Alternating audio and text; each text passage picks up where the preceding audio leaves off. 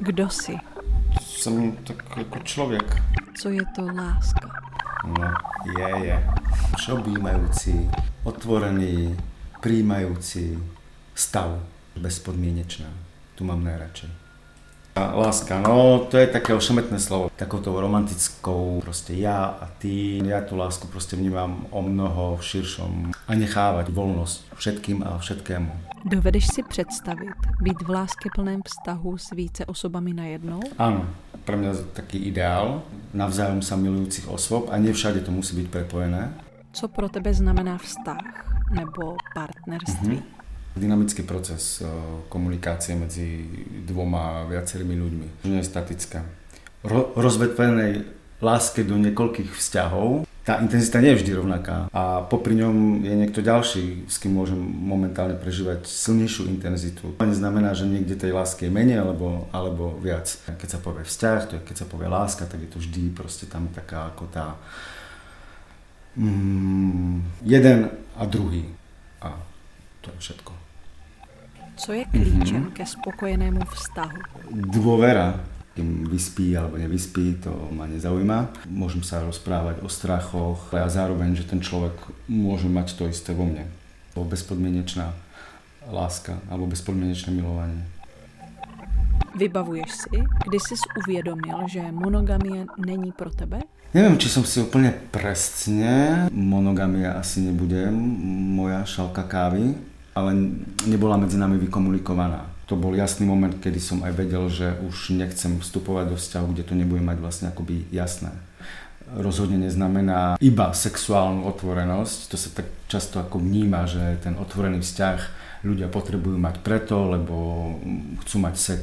To je len jedna veľmi mizivá časť toho otvoreného vzťahu. Ja som jednoducho stávaný tak, že sa dokážem proste zamilovať aj na deň, aj iba na noc, aj na hodinu a nikdy to nemusí sprevádzať sex. Môže to byť veľmi e, silný, intenzívny, e, veľmi silné, intenzívne stretnutie s niekým na chvíľu. Nechcem sa tomu v živote proste vyhýbať, hej ale nie je to ani niečo, čo ako vyslovene, že musím mať, že by som bez toho nevedel existovať. Ja si dokonca dokážem predstaviť, že niekedy možno skončím v monogamnom vzťahu, ale nebudem o ňom premýšľať ako o monogamnom. Jednoducho sa mi už len nebude chcieť riešiť a stretávať sa s niekým iným. Proste. Jak probiehal tvůj coming out?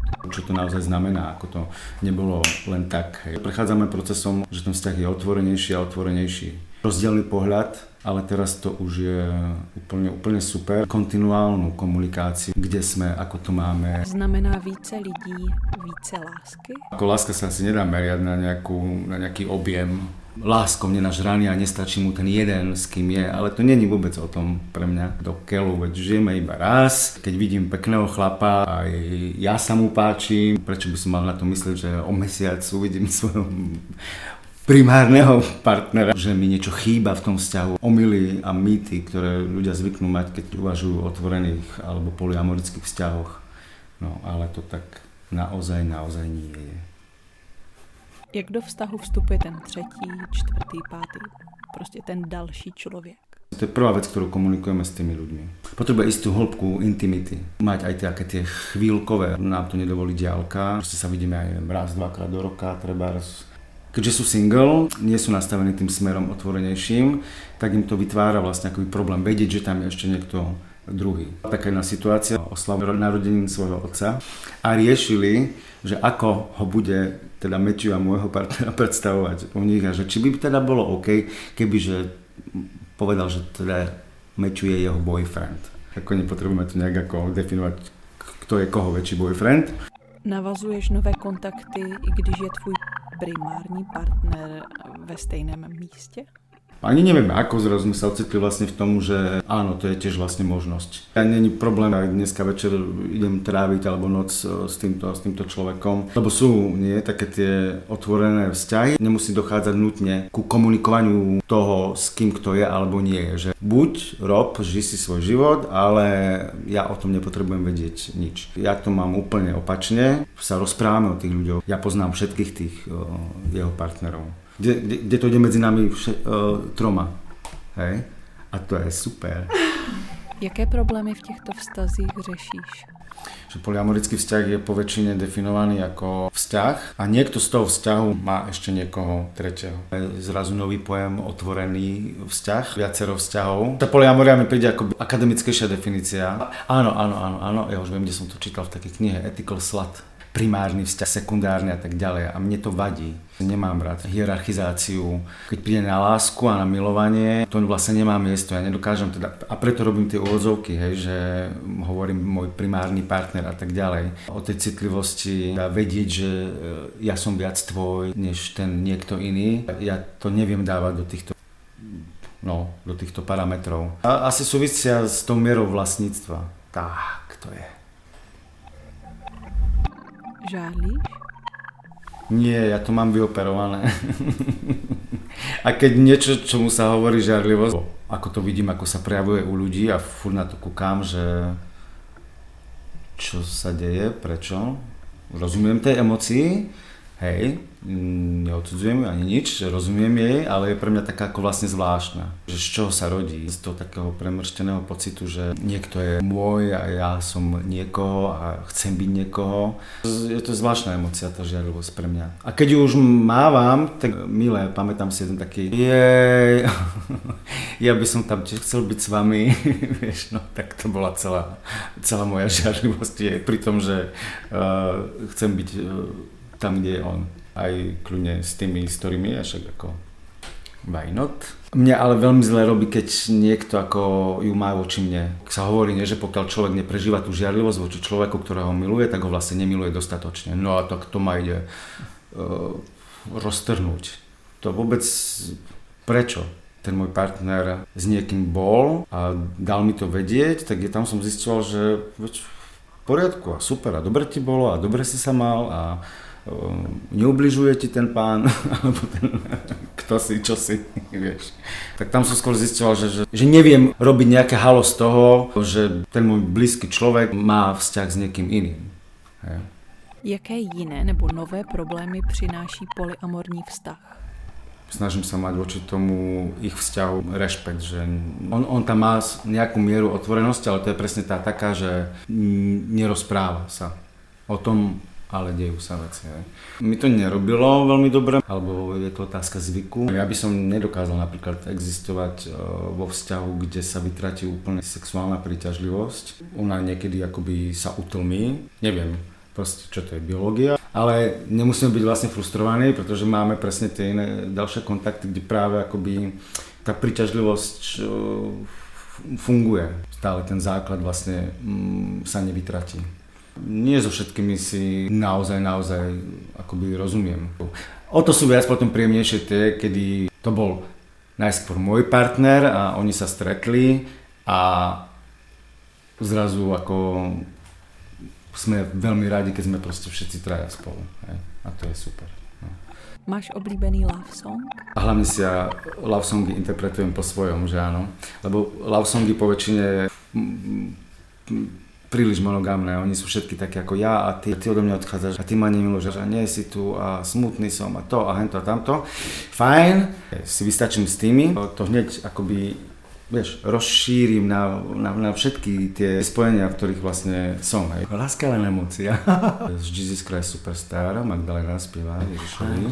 I don't know how to love him. Tak tam často tiež neviem. And I had so many men before in very many ways. He's just one more. Should I bring him down? Should I scream it loud? To, čo takéto je, nie? Tam je veľa takých, no, nemonogamných momentov.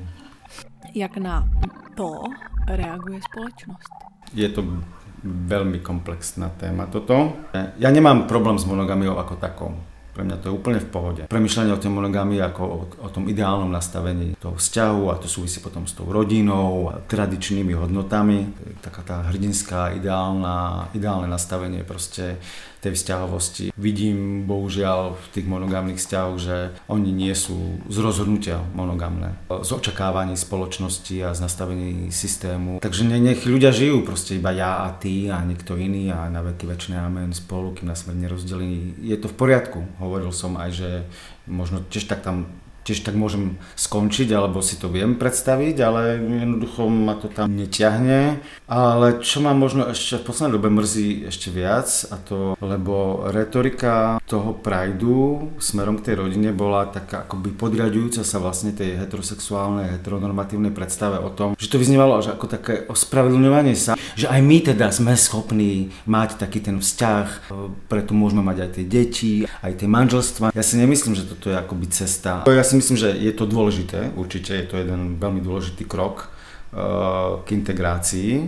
Musíme hovoriť aj o tom, že proste to máme aj inak o iných perspektívach proste vzťahových a ako, ako s, niekým, s niekým byť. Koľko je monogamných akoby vzťahov v rámci heterosexuálov a koľko je otvorených alebo poliamorických. Málo sa o tom hovorí, stále sa to hovorí vlastne o tom, ako sú tí queer ľudia a LGBT ľudia sexuálne otvorení, neviazané vzťahy a podobne, ale toto už není novinka, ktorú by heterosexuálne páry alebo ľudia nepoznali a neriešili.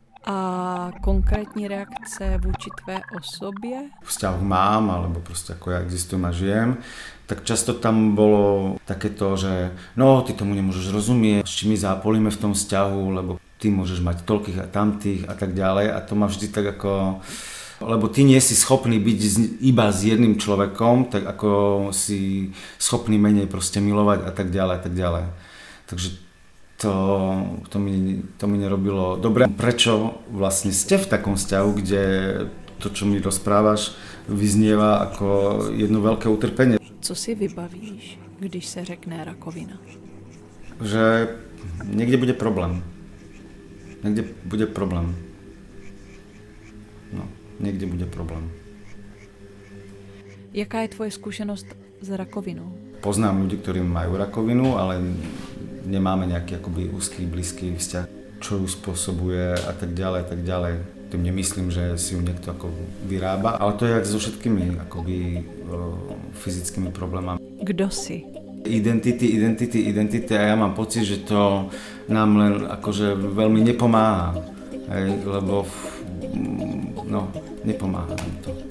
Vidíte obraz, počujete zvuk, a to som.